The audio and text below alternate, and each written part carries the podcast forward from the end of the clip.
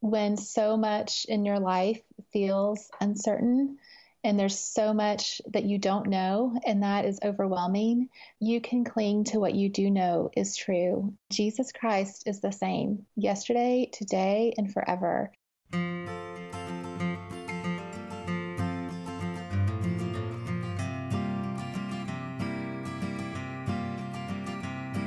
Hey, friends, welcome to the Hope and Help Project, the podcast that cultivates compassionate biblical conversations about life's challenging problems.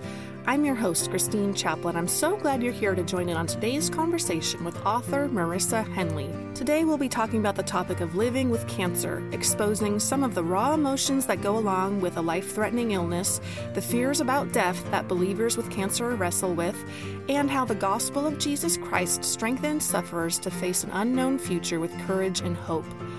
If this is your first time listening to the show, be sure to learn more about the Hope and Help Project by visiting faithfulsparrow.com forward slash project. The link is posted in the show description, and by visiting that page, you can learn all about the mission of the podcast.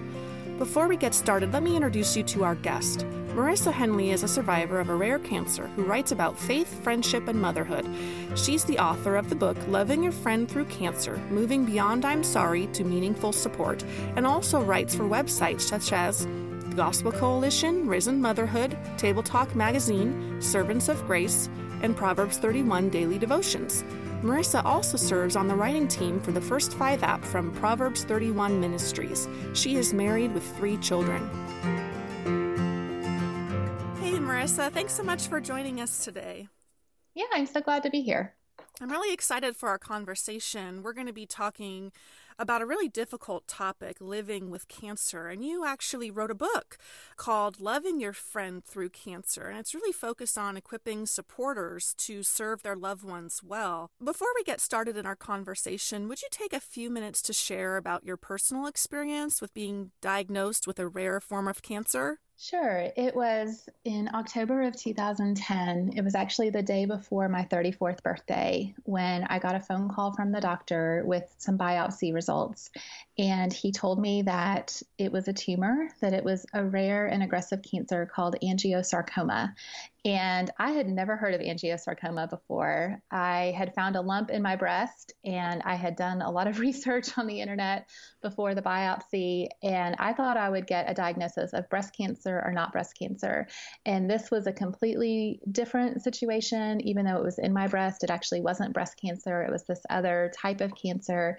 And when I hung up the phone with the doctor, I typed this strange new word into Google, which I don't necessarily recommend, by the way. But um, I Googled it, and one of the first things that I read was that it has a five year survival rate of about 30%. And at the time, my boys were six and four years old, and my little girl was 18 months. And I just started praying and begging the Lord to let me live long enough for her to remember me. And that was really all that I was asking for at that point was was just more time. I never imagined that I would get as much time as he's given me. You you get to know the end of the story since it's 2019 and I'm still here and I'm healthy. But at the time it was it was very scary and everything was very uncertain at that point. And so to make a long story short, because it was so rare, we were told pretty quickly that we should seek medical treatment at MD Anderson Cancer Center in Houston. I live in Arkansas, so it was a bit of a trip, but we went down there. We found a doctor who is an angiosarcoma expert, and he was in charge of my treatment plan. I had several months of high doses of chemo I ended up needing a clinical trial that required me to spend most of my time in Houston, which was really difficult being away from my kids and my family. Then I had radiation also in Houston and surgery in Houston. It was about nine months of treatment total. And at the end of that, my doctor looked at me and said, You have no evidence of disease. And I've had a lot of scans and some scares along the way, but um, the Lord has granted me good health ever since 2011. And I'm really thankful. Well, I am certainly thankful for that because it's clear God has you know, used your story and your heart for other women who are facing these battles to really glorify Him in the midst of an uncertain future, because many of us have been affected by cancer in one way, shape, or form. And I think that is a really big theme. And when you're facing that battle, is is you don't know how this is going mm-hmm. to play out, and that can be really overwhelming for people to deal with. I wonder if you might be able to help us better understand what it is to live with cancer. If we thought of cancer maybe as a jail cell that one finds themselves in, can you explain what that cell looks and feels like? Help us understand from the perspective of the sufferer. And maybe, is there a passage in the scriptures that would be able to help us relate to that experience also? Yeah, so when I was diagnosed with cancer in 2010, it felt like a full time job that I didn't want and that I wasn't expecting to have. I was just walking through normal life as a young mom of three kids, and all of a sudden, my schedule and my life and my emotions and my family and everything was just completely turned upside down. And so I think that your analogy of a jail cell is actually really accurate in a lot of ways because it feels like you've lost the freedom that you felt like you had before because your schedule and your activities and what you're able to do they're now just completely determined by your medical appointments and your treatment and the side effects that you're having to deal with and that is really difficult and it can also be really isolating because it felt to me like no one really knew what it was like to be me. And I had tremendous support. And my friends and my family and our church family were just amazing. I had so much love, so many prayers, so much support, but it still felt isolating to to be the one walking through that trial. And so it did feel like, in some ways, that I was alone in a in a jail cell. And yet, I would imagine I've never been in jail, but I would imagine that if you shared a cell with someone, you would be intensely aware of the presence of another person in that jail cell with you. And that's how I felt. I was so aware of the Lord's presence with me in that dark, difficult place in a way that I had never been aware of his presence before, even though I have been a believer for a long time. It was a, a special way of feeling and experiencing his presence with me. And so I think that thinking about a scripture that describes that time, I mean, there's definitely some Psalms of lament that would come to mind, but also I think um, thinking about Daniel 3, when Shadrach, Meshach, and Abednego are thrown into the fiery furnace, and a fourth man is in that furnace with them. And that's what it felt like to me. I was in a furnace. It was hot, it was painful, it was scary, and yet the Lord was with me. You had to deal with what many living with cancer have had to endure, which is significant physical changes. In your book, you actually talk about how you lost your hair, your eyebrows, eyelashes, and you gained a central line sticking out of your chest. It could be easy to read these handful of paragraphs in your book at the opening when you're talking about this loss and we kind of gloss over it without really meditating on the weight of that that type of physical mm-hmm. change you know and what cancer treatment really demands of the body the weakness and the sickness and the constant reminder of your mortality really. How did the physical suffering of your fight against cancer take a toll on your spirituality and your faith? Did you find yourself wrestling with doubts or questions that you hadn't dealt with before it was definitely a very different experience to go from being a perfectly healthy 34 year old with no significant medical history at all to all of a sudden being a really sick person who is spending all of her time in doctor's offices and hospitals. It was a very it was a very surreal experience and going through the chemo especially I found that it was really hard for me to be able to focus to read, to read scripture, to read all of the books that people were so generously giving me, um, to be able to pray, to be able to listen to sermons. All of those things were really difficult. I really honestly couldn't even focus enough to watch a sitcom on TV, let alone read the scriptures. And so that was hard for me because that had been such an important part of my life before the diagnosis. And I knew that in that suffering, I really needed to be leaning into the Lord. But it was challenging to figure out ways to do that in my physical and mental state at the time. And the other thing that was hard that I hadn't really expected was just the loss of fellowship with other believers because I had to be in Houston so much for my treatment, and also because I had so many weeks where I basically had zero white blood cells. And that meant I was really susceptible to colds, flu, etc., that could land me in the hospital. I really wasn't supposed to be around crowds of people or out in public during that time. And so I couldn't go to church. I would make it there occasionally if I was at home and I had white blood cells, I would go but there were many times that I couldn't.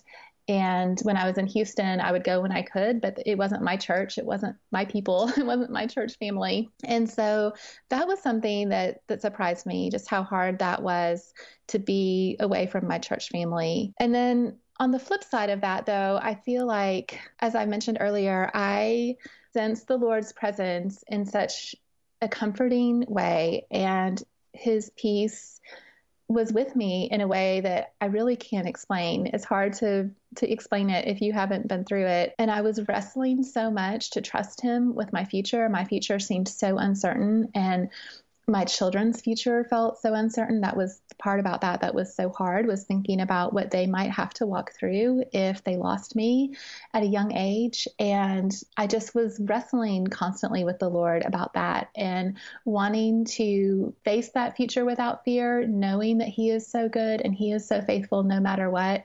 But I really struggled with that. And yet knowing that He would give us what we needed to face each day, that was really just what I would cling to through all of that. I think it's so fascinating you mentioned about how you were needing to keep an eye on your white blood cell count. You know, some of us don't even want to leave the house on a bad hair day. and I'm not trying to make light of it, but these are the types of things that we might not understand our friends and family members who are living with cancer these are their concerns. You know, they may not even right. have any hair. They may not have the immunity to even go out the front door. Imagine living one day like that if you have not ever. I mean, I've not ever personally experienced that. And I'm just sitting here so moved just by the fact that that was your daily life for a period of time is, is your own body's immunity dictated your fellowship, your ability to see other people. I just think that's a really heavy point that for those of us who have not physically experienced that type of a struggle, I think this is really a key point to remember when we are helping our loved ones through this type of battle. We talk about all kinds of suffering on the Hope and Help Project and how we as caregivers can sometimes slip into the harmful helper role whether we're being simple and trite or foolish and impatient with someone's pain. Would you share some unhelpful ways people try to comfort those who are in the midst of a cancer battle? Why do you think we are so inept in coming alongside those who are suffering? I think it's such a difficult thing for so many reasons. And this is something that I have experienced in my life as I seek to support those who are suffering. And I am amazed sometimes, Christine, even though I have walked through this myself, at how many times I put my foot in my mouth or say things that I wish I could take back when I'm trying to support someone who is going through cancer. And I would say there's two big problems that we run into in this situation. One is that we want to fix it and the other is that we have a tendency to make it about us. And I'll explain what I mean about both of those. So, wanting to fix it, I think when we see someone we love and care about who's going through something hard, we desperately want to say something that's going to make it better. we love them, we don't want them to be hurting. And we think if we can just come up with the right thing to say or the right scripture or we we do something we can fix it And and sometimes we're uncomfortable with someone's tears or with the doubts that they're having or their fears or whatever it is that they're feeling that they need to share with us and they need someone to listen but it makes us uncomfortable and we want to try to move the conversation to safer territory that won't feel as awkward to us. And what I'm trying to learn to do in those situations is to be willing to sit with them in their pain, to be willing to cry with someone, to shut my mouth and listen, to say less, to not try to fix it. Because the truth is, you can't fix this. If a friend of yours has cancer, you can't fix it. There's no magic words that are going to make her feel better. What she really needs is your presence with her and your prayers for her and your willingness to walk through those difficult emotions with her. So that's one problem is wanting to fix it. Secondly, I think that we tend to make it about us sometimes when we are speaking to our friends who are going through cancer. And so maybe we're telling her how upset we are about her diagnosis and that she's going through this. And that sounds supportive in some ways, but it also can feel like a burden to our friend with cancer that now she's also having to manage our emotions or take on this burden of how terrible her cancer makes us feel. And so it's really better if we can keep the focus on her and what she's going through. The other thing that I have been guilty of so many times is wanting to compare someone's very serious illness to a time that I was sick. So my sister-in-law actually had breast cancer the year before I had cancer, and I was constantly comparing her chemo-related nausea to the nausea that I had experienced during my perfectly healthy pregnancies. And I know now that that was not helpful. Mm. and I cannot believe that she did not just hang up the phone on me.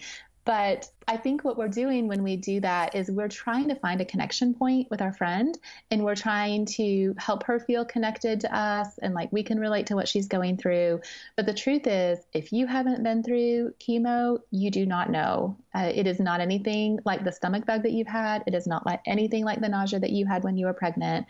So just listen, keep the focus on her. And I think that will help prevent some of the problems that we run into. And I'll build on that and just say if anyone is listening and curious about other different types of ways they can avoid some of the the no-nos in supporting your friend through cancer, Marissa's book is excellent resource for that type of help and advice. And it's also, you know, very scripture focused as well. So I would recommend it if, if that's the position that you find yourself in you know, I personally have not experienced cancer in my life, but I did watch it take down my dad about nine years ago. And as I mm. watched him suffer, I observed his fears and his denial. He did not want to leave his family. I remember eavesdropping on a conversation he was having with the hospice chaplain, and he said he had been praying to God, but in his words, it wasn't working and he was so weak. I mean, he could barely get the sentence out. It was one word at a time. It maybe took a minute just to say, it's not working. The truth of it is, is that cancer is a destroyer and we hate it. and many people do not experience healing in this life. According to your book, there was a time even in your trial where you didn't believe that you would hear the words no disease detected. As Christians, how can we reconcile the very real fear and anxiety of staring death in the face with the hope of everlasting health we have in Christ? It's one of those really hard issues to talk about. And I think unless you've experienced it personally or unless you've watched someone close to you walk through it, we just don't like to spend time thinking about this type of thing. Well, I think that it is really hard to talk about it. And in our culture, we don't like to discuss these kinds of things, but the people who are walking through that desperately need us to be willing to talk about it. And that is what I needed when I was going through that. There were times when I felt very positive and very hopeful, and I wanted to believe that I was going to come through on the other side and be healthy and watch my kids graduate and get married and hold their babies one day. But most of the time, that was not what I was expecting was going to happen. And I needed my friends to be realistic about what we were up against and what the possibilities were because that was something that I was really having to to wrestle through. And so when you are a 34 year old mom and you're praying and asking God to provide a second wife for your husband if you don't make it, that's something that you need to talk about with other people. I needed my closest friends to be willing to sit there and cry with me and hear me say those things and not just dismiss that and say, oh, don't talk like that. You're going to be fine. And so I think that we need to be willing to understand if we're a friend, we need to be willing to understand that our friend who's walking through it needs to talk about those things. And for those who are walking through that hard time, I just want to say that it's okay to wrestle with that. It's okay to not want to die. I think that sometimes that feels a little bit unspiritual. Like, oh, you know, we're trusting the Lord we know we have eternal life in Christ and shouldn't we want to be with him? Isn't that better? And yet, even Paul, when he says to live is Christ and to die is gain, he goes on to tell the Philippians, you know, but I know that it's better that I am here and I continue to labor for you. And that's how I felt I wanted to continue to be there for my kids. And so I needed to acknowledge that God is good, whatever the outcome was but also to understand that God hates death. And so it's okay for us to hate it too. And it's okay to cry and to plead with the Lord to give us those years. And then, just as Jesus cried in the Garden of Gethsemane and wept at the tomb of Lazarus, I think that shows us that Jesus hates death as well. But we can then say, okay, God, your will be done and know that regardless of what the outcome is that he will never stop caring for our family loving our family being faithful to our family. And that was really how i was able to cope with thinking about that that possibility of my children having to walk through that hardship and suffering was just to know that god alone is our only hope in life and in death.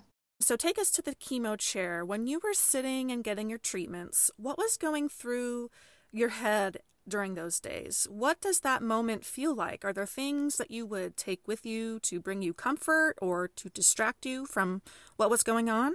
Yes. So, my first round, I was just scared because I didn't know what it was going to be like. I didn't know if I would have an allergic reaction. I didn't know how I would feel afterwards. I didn't know if it was going to work or if I was going to go through all of this and lose my hair just to find out that it wasn't working. So I think the first couple of rounds just felt scary to me. I had seven rounds all in all. And each round of chemo, I actually would get chemo for four days in a row. And I would kind of go downhill physically and mentally over the course of those four days. But after the first two rounds, we did some scans and we knew that the chemo was working. And so my third and fourth round, I felt determined because I hated getting chemo, but I knew it was working. And I felt like this is going to give me that a chance at what I really want, which is to see my kids grow up. And then the later rounds, there's a usually a cumulative effect when it comes to the side effects. They just kind of get worse with each round. and so the later rounds, I would walk in and sit in that chemo chair with a sense of dread because I knew that I was about to feel really rotten. Mm. And so it was it was different uh, over the course of those months. And I really did appreciate having visitors I would get pretty sleepy. And one thing for friends to keep in mind is that it wasn't even necessarily the chemo that made me sleepy, but they usually give you Benadryl to keep you from getting an allergic reaction to the medication. And the Benadryl makes you really sleepy. and so I appreciated having visitors because it was a good distraction for me, but I also needed visitors to understand that if I was getting a little drowsy, that I needed them to pull out a book and sit there and read while I took a nap or to go ahead and and go and and let me rest. And so I did enjoy having visitors and I would usually bring a laptop or an iPad and watch a movie or something on Netflix and or in the in the early days in the round of chemo, I would read, but by the third and fourth day of the chemo treatments, I usually wouldn't be able to do much, but maybe watch a movie and just sleep and rest. Tell us about the family dynamics during your treatments. What kinds of questions did your children ask, and how did you involve your faith in the, the answers to them? And then I guess, would you also maybe touch on how God used that season of living with cancer to impact your marriage? Well, it definitely impacted our entire family, obviously, as I was walking through that. And My kids did amazingly well, and I give the Lord all the glory for that. I feel like He really answered so many people's prayers for my kids during that time. And they were really young, um, as I mentioned before. So my 18 month old really had no idea what was going on. I think it was really difficult for her that I kept disappearing for two weeks at a time, and then I would come back, and she didn't really understand why. But my boys, who were six and four, they did know that I had cancer. We did tell them that. We used that word. And they had just watched their aunt walk through cancer the year before and lose her hair and then be healthy. And so that was helpful in talking to them about it because they didn't know anyone who had died from cancer. And so they didn't really have that context. Like we as adults, when we hear that word, we have all of this baggage that comes with that word um, from our experience. And my boys really didn't have that. And so I don't think that that thought ever really occurred to them, but it was hard for them that I was gone. I was a stay at home mom. They were so used to me always being the one to care for them. And so having that change was really difficult. And I think the thing that they really focused on the most was my hair loss. And to this day, that's really all they remember. they don't remember that I pretty much lived in Houston and they had a full time nanny for mm-hmm. several months. They just remember the clown wig that I bought because my four year old said, Why don't you get a clown wig? I think that would be fun. so, um, so I had this rainbow clown wig that I would wear sometimes at home, and that's pretty much all that they remember from that time. But because they were little, I think some of the things that we did, one is that I did wear a wig pretty much all of the time. And I'm not saying that that's something that all young moms who lose their hair have to do, but I think for my kids, it brought them comfort to see me looking a little bit more normal. And if I did go pick them up at preschool or something like that, for their friends to not notice that there was something different about their mom, um, for me to be wearing a wig and look very normal, I think was helpful for my kids at that age. And we also just talked a lot about how God was going to care for us and God was going to provide for us. And in the months after that cancer battle, I I felt that it was very important for me to teach my kids the truth of God's character because I didn't know what was going to lay ahead for us. I expected the cancer to come back pretty quickly. And I just wanted my kids to be so grounded in the truth of God's character. And so that no matter what happened, no matter all the changes that they might face in their life, they would know that that would never change, that God's character would never change. And so that was something that was really important to me. And then in my marriage, it it has been interesting because my husband and I both experienced those months in very different ways. I was away in Houston being sick and wondering if I was going to survive. And he was at home working his tail off, trying to work all day and then come home and take care of three little kids all by himself and wonder if that was his future if I didn't make it. And so I think that we walked through the same thing, but we experienced it in very different ways. And so we've needed to learn to let each other process it in different ways as well. And I think that it did really grow my respect for him to see him really living out the vows that he had made to me on our wedding day in sickness and in health. And to see him be willing to step up and do all that needed to be done to care for us and to care for me and to care for the kids and to see him do that so well it was it was really amazing to see if there's someone listening who is currently living with cancer, what are some of the things they might be wrestling with in terms of asking others for help? Can you give them some insights about helpful ways they might be able to enlist the support of family and friends in a manner that is not intrusive or overwhelming to others? Well, this was something that was really difficult for me at first because I was used to being the person who could juggle all of the balls and get all my kids where they needed to go. And if you just had surgery or you just had a baby, I was the one who was going to bring you a meal. And so to be in the position of needing other people's help was so difficult. No one wants to be that weak and needy person who is inconveniencing others because now they're having to serve you. And so it took me a while to learn that letting my friends help me was actually one way that I could help them cope with my diagnosis and what I was going through. the people who loved me desperately wanted to do something for me, it would help them feel better to be able to do something for me. And so I be, began to see it as a way that I could love the people around me to let them help me and to let them do things for me. And as it turned out, I really, really needed them to do those things for me. I would find out pretty quickly that I was going to need a lot of help.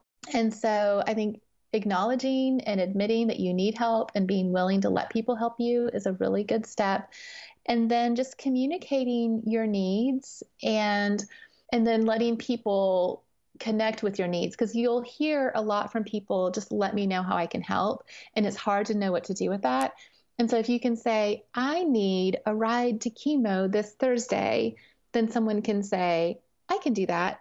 And if you have someone in your life who's super organized person, I had my friend Lynette. Lynette can organize anything. She loves Excel spreadsheets. Like that is just how her brain works. And so I could say, you know, on Facebook or whatever to a large group of people, hey, everybody, if you want to help, talk to Lynette.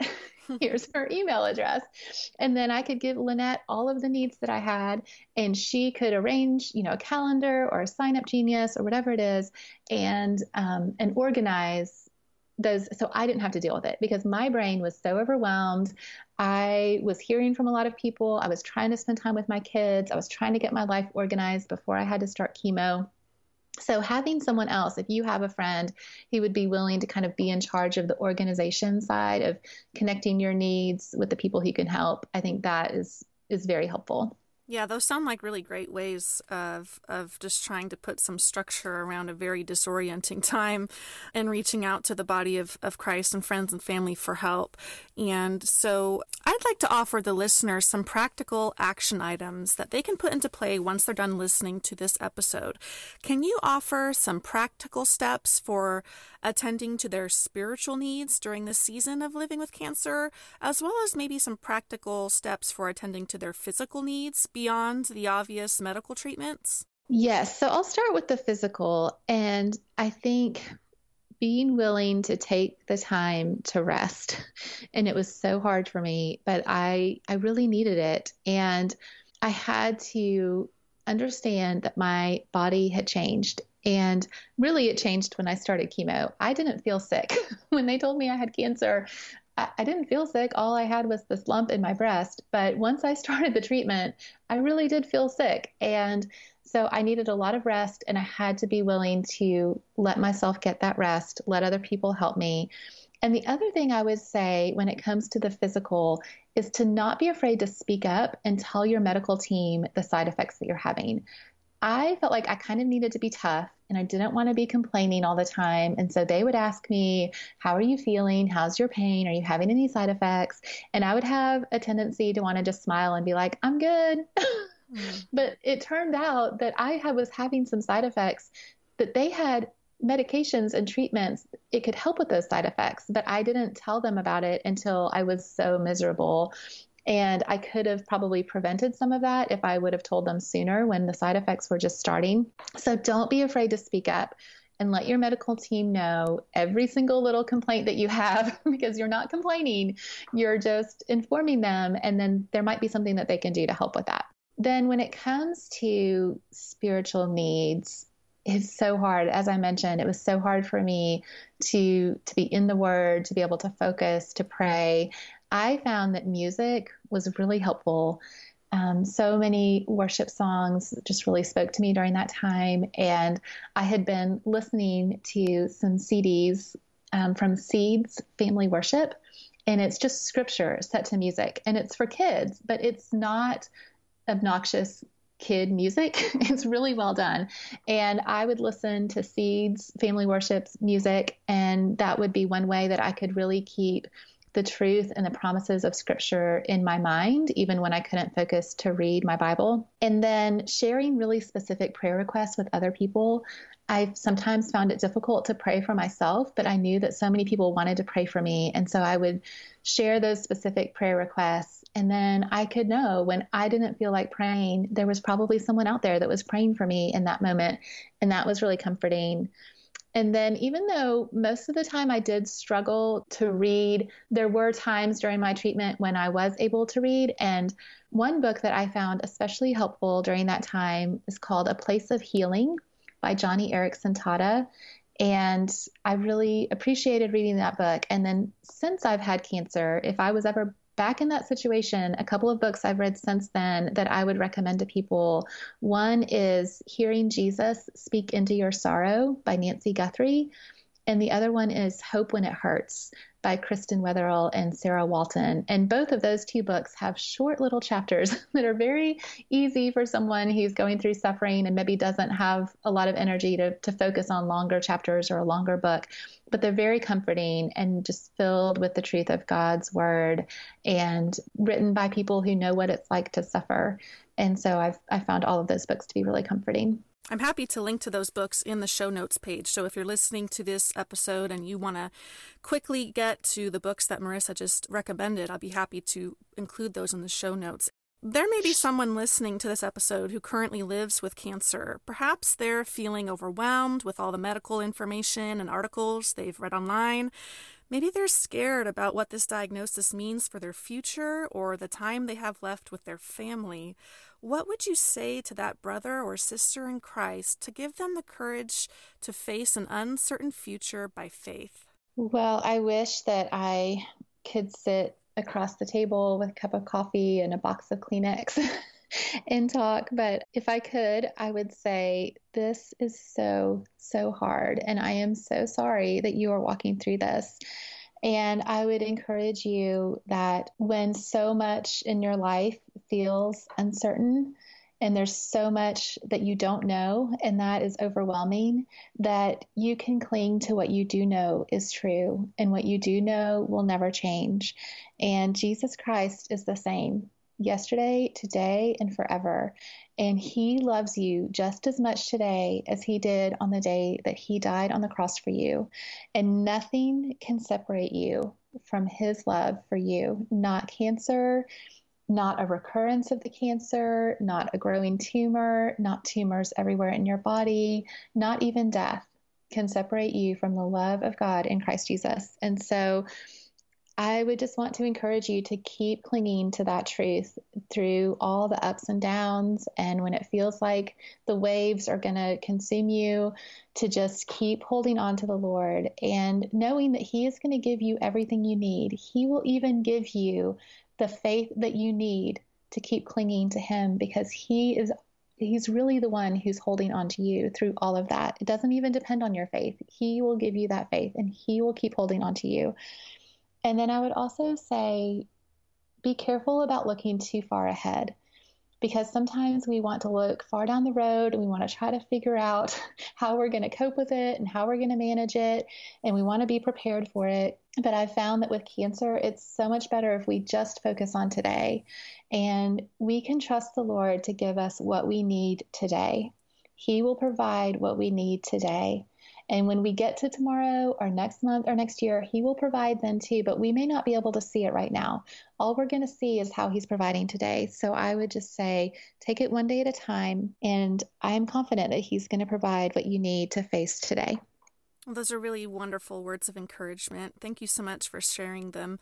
I want to let the audience have an opportunity to connect with you if maybe they're interested in learning more about your writing ministry, your speaking ministry, to uh, on the topic of, of living with cancer and cancer recovery. Would you let the audience know where they can find you online? The easiest place to find me is marissahenley.com. And there's links there to information about my book or to find me on social media in all the different places. or you can sign up for my email list and get some devotionals that I send out every Monday. So that's really kind of my central hub on the internet would be marissahenley.com. And also there's a place to email me. And if anyone has any questions or if you're walking through cancer and you need some support or you need someone to just to hear you and you know i i'm here for that so feel free to reach out Awesome, Marissa. Well, thanks so much for taking the time out of your busy schedule to chat about such an important topic. I really appreciate all the, the wisdom you shared and just being vulnerable with your story to um, hopefully minister to the audience who is listening today. Well, thank you, Christine. I appreciate it. Before we let you go, I'd like to remind you to visit faithfulsparrow.com forward slash project. There you can check out the show notes from today's episode, complete with links to Marissa's book and writing resources. If you enjoyed today's conversation, I would be so grateful if you left a review for the show on whatever podcast platform you're listening on. Be sure to subscribe to be notified when new weekly episodes release. Also, please don't keep the Hope and Help Project a secret. If you know someone who could be encouraged by listening to this episode, please do them a favor by sharing it. One more thing if you're looking for gospel hope and help for life's challenging problems, visit faithfulsparrow.com forward slash email. I send my email subscribers weekly biblical counseling resources on rotating topics. From videos, audios, articles, and recommended reading, these emails are designed to equip you to discover gospel hope and help in your own life. Thanks so much for listening to today's show. Be sure to join us next time on the Hope and Help Project.